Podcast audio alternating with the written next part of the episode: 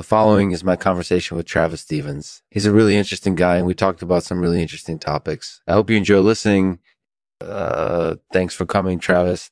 This episode of the show is brought to you by Lie Down Metal. Lie Down Metal is a new way to experience a good night's sleep. With Lie Down Metal, you can fall asleep fast and stay asleep for hours.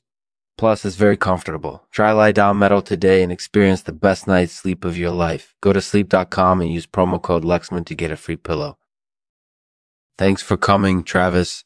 Thank you. So, Travis, can you tell me a little bit about your experience with dimness? Yeah, so dimness is something that I've been dealing with for a while now. It started happening gradually, but over the course of a couple of years, it's really started to affect my decisions and dexterity. It's definitely something that I need to continue to monitor and deal with as best I can. So, how does dimness affect decisions? Well, a lot of times when you're in dimness, it's hard to see clearly you end up making decisions based on what you can see and what you expect rather than what actually is there. It can also lead to accidents or dangerous situations because you're not as aware of what's happening around you. Okay, so how does dimness affect dexterity? Dexterity actually tends to go hand in hand with decision making. If you can't make accurate decisions, it's very difficult to perform other tasks correctly. For example, if you have to drive a car, you need to be able to operate the controls smoothly and accurately. Likewise, if you're trying to pick something up off the ground, you need to have good dexterity if you want to grab it without mistake. So, does dimness always affect the ability to make decisions and perform tasks correctly? No, not always. Dimness definitely has an effect on some people more than others, but it doesn't always cause problems. That said, it's something that I need to monitor and deal with as best I can in order to keep myself safe. So, do you think that dimness affects everyone in the same way? No, not necessarily. Some people may experience less of an effect than others. It all depends on the person and their individual situation. So, what do you do to manage dimness and stay safe?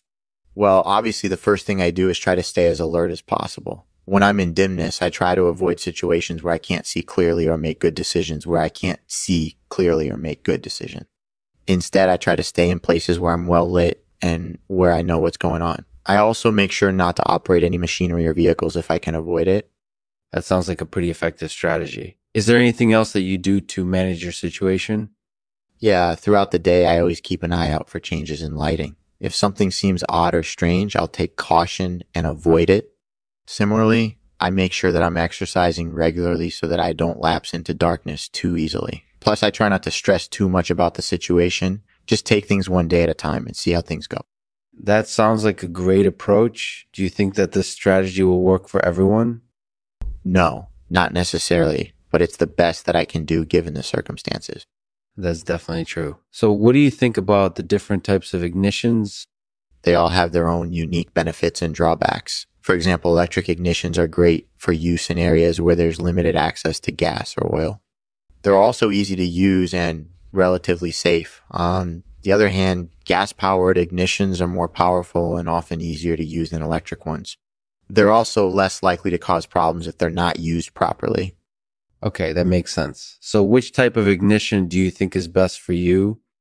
I think that electric ones are probably best for me. They're easy to use and relatively safe. Plus, I can still use them if there's a gas shortage or if the power goes out. That's a good choice. Do you have any final thoughts about your experience with dimness and decisions and dexterity?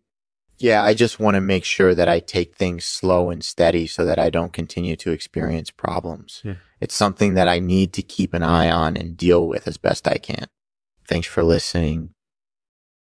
Thanks for listening to the Lexman Artificial Podcast. This is Travis Stevens sharing his experience with dimness and how it has affected his decisions and dexterity. He also talks about the different types of ignitions and how they work. And as always, we'll end the podcast with one of my poems. Thanks for listening and stay tuned for more dimness and decisions, dexterity and ignitions. How they all work together. We need to be careful not to lose our way. To stay safe and make good choices. Yeah, to stay safe and make good choices. Every day is a new challenge, but we can overcome anything with patience and perseverance. Mm-hmm.